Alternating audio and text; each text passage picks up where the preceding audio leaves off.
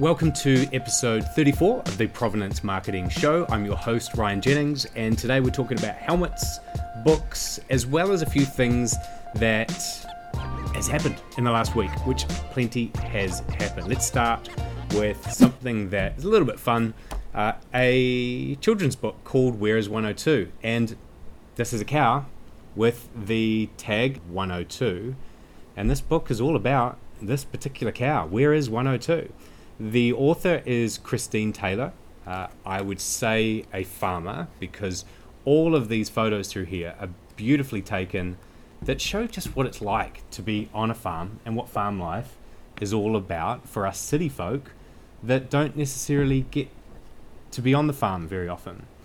And within the book, as you're reading this to your child, or your child's reading it back to you, or on their own, uh, you're getting to see what this particular cow 102, I don't want to spoil it, but uh, 102 gets into the kale. Uh, looks like she also gets out. So if you're looking for a stocking stuffer for Christmas, maybe this Where is 102 book could be it. Uh, you can buy it from Christine on her Facebook page, which is facebook.com forward slash where is 102. If you would like to win a copy of these, we've got three to give away. Just comment below where in New Zealand you live. What region of New Zealand? Are you in the city or are you rural? And say why you'd like to win one of these. Well done. Great, simple book, uh, done well.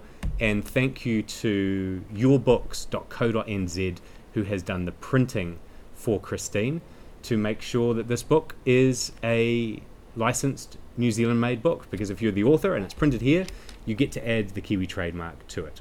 Right, next up is a company called Pacific Helmets, and they make, of course, helmets. Not just any type of helmet, some pretty serious gear, uh, including structural fire helmets, wildland fire helmets, and rescue helmets. This particular one is a rescue helmet for specializing in water rescues or for recreational use in canoeing or kayaking. And the difference with this particular helmet and why it's water specific is it's got these drain holes here. So if your helmet fills up with water, it's going to drain out really quickly. It's also got these vents at the top which open and shut. And then it's got a lot of things that you won't find on your standard import helmet. It's got customization.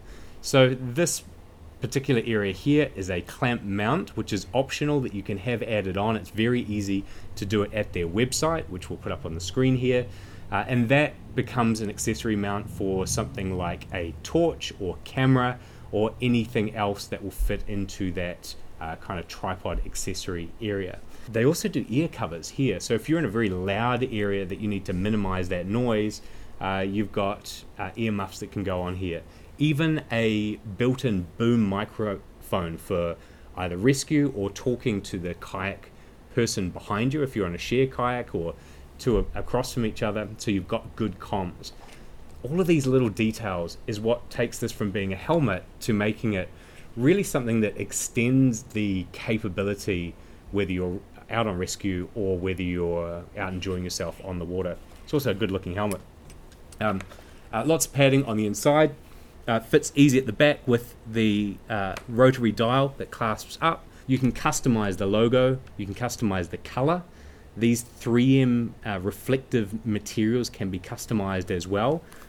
Thoroughly recommend if you're in uh, the rescue for water or in recreational activities like canoeing and kayaking. Some amazing photos up on their Instagram at Pacific underscore helmets of different places these end up mountaineering, wildfires.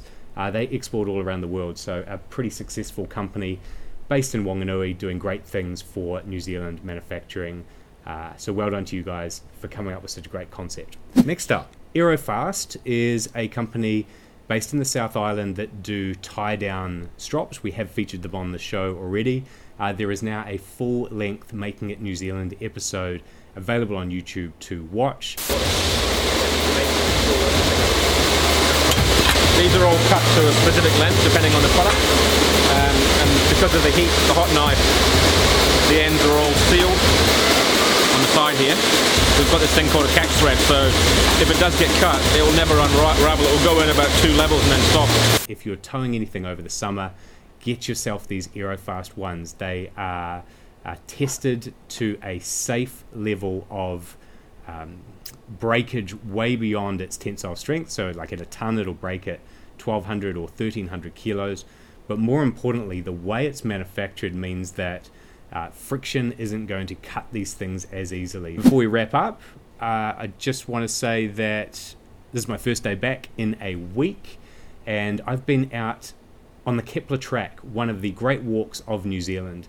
And thanks to Department of Conservation for the amazing work they put into their huts and to make the track clean and pristine. It was an amazing experience, and thank you to Backcountry Foods who provided all our food for the trip. Uh, I'll leave you to have a, a watch of this before we go to Q&A.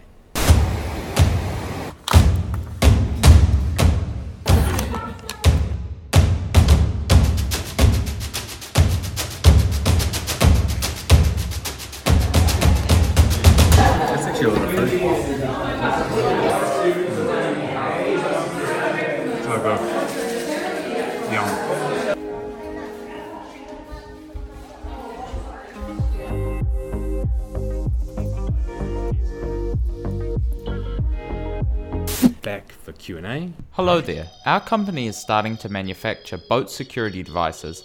This device contains microchips and electronic components which has been manufactured overseas. The whole design software is made in New Zealand. Even the alloy box has been finished by CNC laser machines here in Auckland.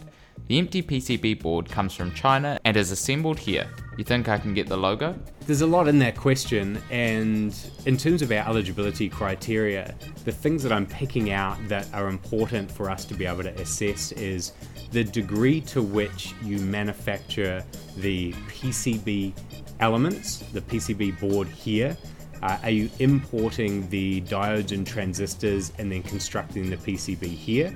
If that's the case, then it's more likely that we will grant a license for that.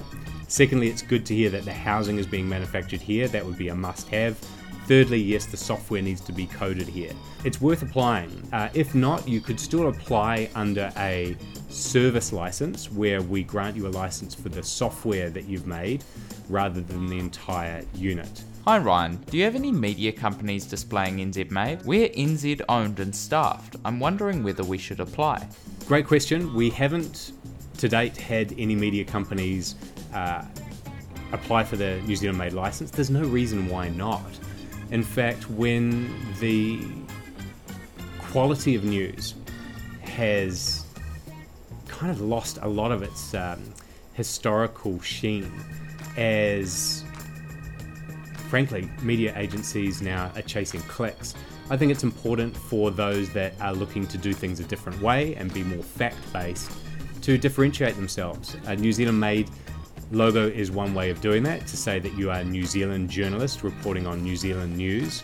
And so, yeah, I would say make an application. And if it's the one I'm thinking of, I think uh, we have just approved one. So that's it for this week.